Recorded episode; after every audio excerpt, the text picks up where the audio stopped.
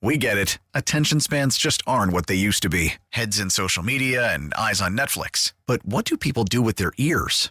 Well, for one, they're listening to audio. Americans spend 4.4 hours with audio every day. Oh, and you want the proof? Well, you just sat through this ad that's now approaching 30 seconds. What could you say to a potential customer in 30 seconds? Let Audacy put together a media plan tailor made for your unique marketing needs. Advertise with Audacy. Visit ads.audacy.com. Let's head out to the Wade Ford uh, WadeFord.com hotline. Let's talk to our buddy Gabe Burns. He, of course, one of the feature writers for the Atlanta Journal Constitution. AJC.com is where you can check out his work on Twitter at Gabe Burns AJC. Gabe, as always, man, thanks for a, a few minutes here this evening. And, you know, I was talking about this the other night. Do you think that second base is becoming a more important trade target, considering kind of what we're seeing out of Cano, Arcia slowing down? Has that position suddenly kind of come more into play instead of just waiting out for Ozzie to come back? I think it's a need, but when you stack it against other things, I would still have it lower on the list. So look, I mean, let's just let's be honest. When you're signing Robbie Cano um, in 2022, I mean that's not great. Uh, so you're looking at they're just trying they're trying to get to Ozzie, but maybe you know you do see there's light at the end of the tunnel there. When I look at the outfield situation now without Duvall, which I'm sure we'll get to, and then you look at the rotation, I just think that ultimately those are bigger needs to get where this team wants to go because you do expect Ozzie back.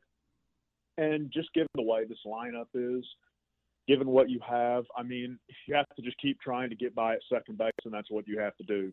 That being said, if an option presented itself, if you could go out and get a guy, and I just use this as an example, but a guy like Whit Merrifield, he could play in the outfield and he can play second base. If you could go out and get somebody of that ilk, I think that makes a lot of sense. But if we're if we're kind of doing an either or thing, or realistically, how much can they address? I would still have second base lower. So blame me because uh, last night I did a whole segment on how the Braves should go out and make a run at Benintendi. He fits all these things, blah blah blah blah blah. And of course, at 10:30 he got traded to the Yankees. Um, so I'm at fault for all that because I spoke all the good of him. But we obviously know outfield. At this point, it's look, the Braves aren't trading for Soto or anything crazy. But the market, I don't think, is all that great right now. Benintendi seemed like an, an ideal fit.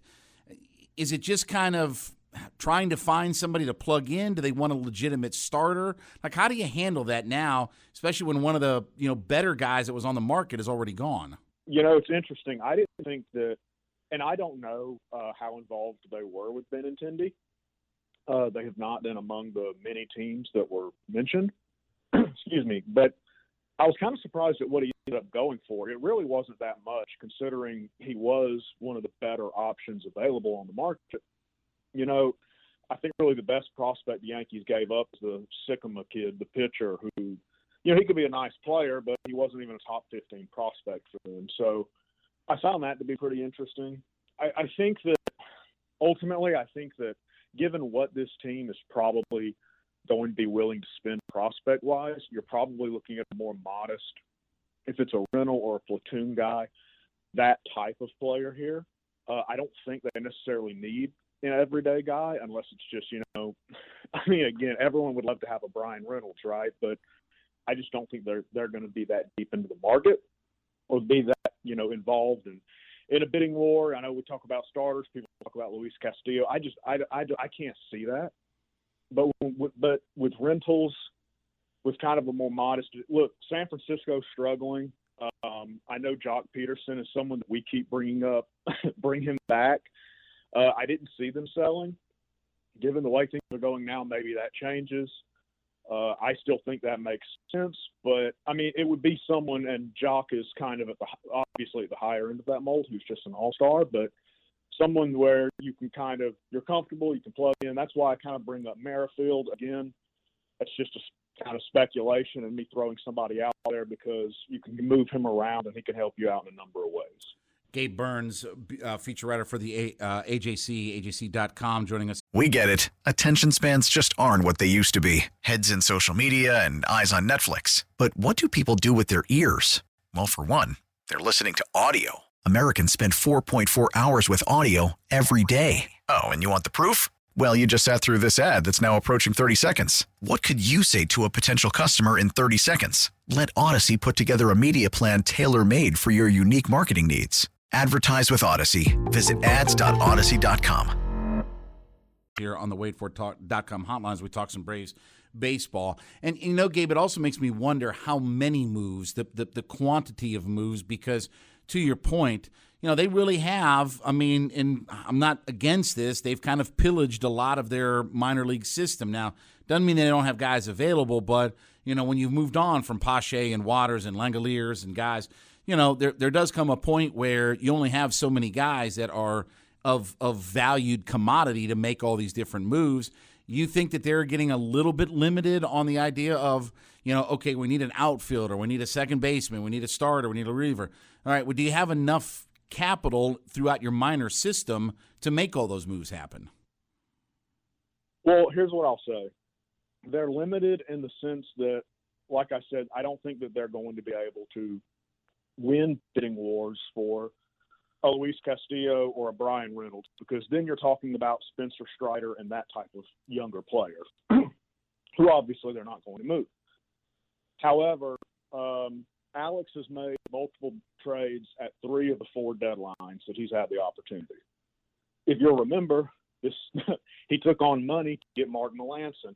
He took on money to get Eddie Rosario. This team, we see what Truist Park is like every single night. This team should have some flexibility payroll wise. And that perhaps that, you know, helps them add another player instead of, you know, paying a higher prospect cost. So that's an aspect of it.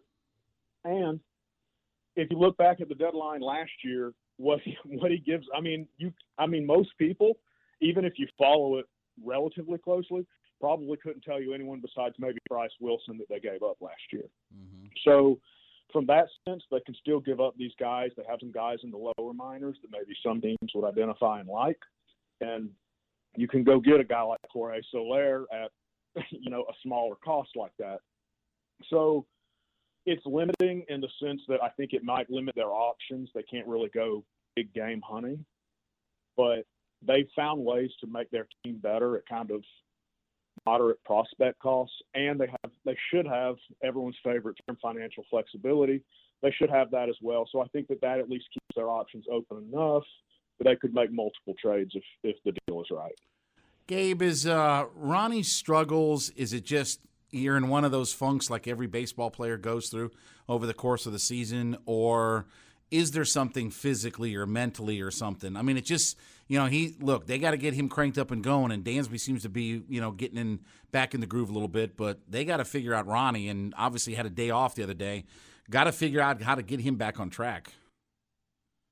Yeah, they do. I mean, I can't speak. All I can tell you is what he would tell you and what they would tell you and there isn't an indication that it's a physical thing. I think I think it could be at least partially that from the standpoint of mentally and physically. You know, he's coming back from a serious injury, and it's not like it's been a smooth return for him.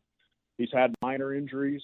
He's had little things here and there as he's trying to work his way back. So I think all of that plays a role especially when you're a guy like him, you're going to press a little bit. I, I just think it all kind of adds up. I'm not sure that there's one answer. Uh, but yeah, I mean, to state the obvious, they need him to get going. Uh, he has some time to do it here, but we're we're about in August now, and it you know it hasn't been the season that he was hoping for. It hasn't been the season production wise that they were hoping for. So, but it would be huge for them, obviously, down the stretch if they could get hot when they're uh, you know they have all these games with the Mets coming up. Gabe Burns from the Atlanta Journal Constitution joining us here on the WadeFord.com hotline. So, I, look, I understand this is going to be hypothetical, but you know they did hit Michael Harris at the leadoff spot the other day. If Ronnie continues to struggle, is it time to have some conversations about changing him up in the order? You can't have a guy, Gabe, every night going 0 for 5 with a strikeout and just not getting on base in that spot. And I'm not telling you Harris is the long term answer, but there has to be some kind of conversation about whether or not just trotting Ronnie out there for the sake of putting him in the leadoff spot because it's just what we have to do. I mean, is anybody willing to have that conversation? You know, Smith always said that you know like Acuna's a natural leadoff hitter now, and after he moved him, you know, temporarily a few years ago, he said, "I'm not, I'm not doing that again." But when you see him struggling the way he has for as long as he has now, and you have a guy like Harris, who's you know a logical uh, alternative at that spot. I mean, they were talking about how they felt like they had two leadoff hitters, right? Uh, that was the thing when you know when you had Acuna and and Harris at the bottom there. So, look, I mean, of course, if it continues, then I think they should consider everything. Um, but at the same time, like I'm not totally convinced that that that would be possible. I, I just I don't know because Smith has always been so firm about Acuna being a leadoff hitter. But are we talking another two weeks of this, or are we talking another three weeks of this? Does it reach a point that you're getting closer to the postseason and you just need to kind of figure out what you're going to do here when these games really start to matter? Because you know you're going to be playing a you're playing a wild card series against the San Diego Padres or something. I mean, because you said a couple years ago you were never going to move Acuna out of the leadoff spot. I mean, what are we doing here, right? So I, I can't rule anything out. Uh, I would just say it really it'll be determined by what Acuna is able to kind of figure out in these next few weeks. So, last question, and, and again, I know this is kind of hypothetical, but let's say the Braves do keep Dansby. I think obviously he's shown okay, he's now our guy at the top of the order in, in the two spot. Ozzie's a guy who's too good of a run producer. Let's keep him in that. So where do you hit Harris? I mean, do you do you take a guy of that skill and ability and just keep him at the bottom of the order, or do you have to find a spot at the top of the order for him? I mean, that's that's what I'm curious about is long term. What do they profile? Now, if Dansby leaves, that's a pretty easy conversation. But if Dansby stays, that thing about where we profile Harris is going to be interesting. It's actually, you know, it's not something um, I've put a ton of thought in. I think that's a really good question as far as looking ahead and thinking about it given this lineup's construction, when you have Acuna and you have Dansby and then you have Riley's power, you have Ozzie's power, just given the ability of this lineup, I don't hate still having him lower like that. Uh, especially once you now that you have the DH, it's kind it's obviously a game changer and it's it's a lot different for the National League offensively now. So honestly, like I'm I'm pretty open minded about all of it. Uh, but for right now, I would probably say lower because, again, when we're talking about if Dansby stays, just look at the top of the lineup. Acuna's not going to play like this the rest of his career, of course. Um, you know, obviously a multi-time All-Star, and you know he'll be an MVP candidate again soon. We all assume. Riley is, of course, you know, perhaps the best player on the team. Ozzie's going to give you more power than you know most of your second basemen. So I mean, when you're just looking at the way that the lineup is going to be constructed, I think there's certainly a case to have Harris down there and kind of have another table setter at the bottom there, and it's kind of a luxury that a lot of teams wouldn't have. And it, you know, when you have as many options as the Braves have, you can kind of do some different things. Well, I guess we got to get through this year first, right? We'll, we'll worry about yeah. we'll worry about worry about the future when the future hits. Follow him on Twitter at Gabe Burns AJC. Uh, AJC.com is where you check out all of his work. And, of course, join us here on the WadeFord.com hotline. Uh, Gabe, as always, man, appreciate it, buddy. Thanks for a few minutes tonight, and uh, we'll chat again soon. Yeah, sure thing. We get it. Attention spans just aren't what they used to be heads in social media and eyes on Netflix. But what do people do with their ears? Well, for one, they're listening to audio. Americans spend 4.4 hours with audio every day. Oh, and you want the proof? Well, you just sat through this ad that's now approaching 30 seconds. What could you say to a potential customer in 30 seconds? Let Audacy put together a media plan tailor made for your unique marketing needs. Advertise with Audacy. Visit ads.audacy.com.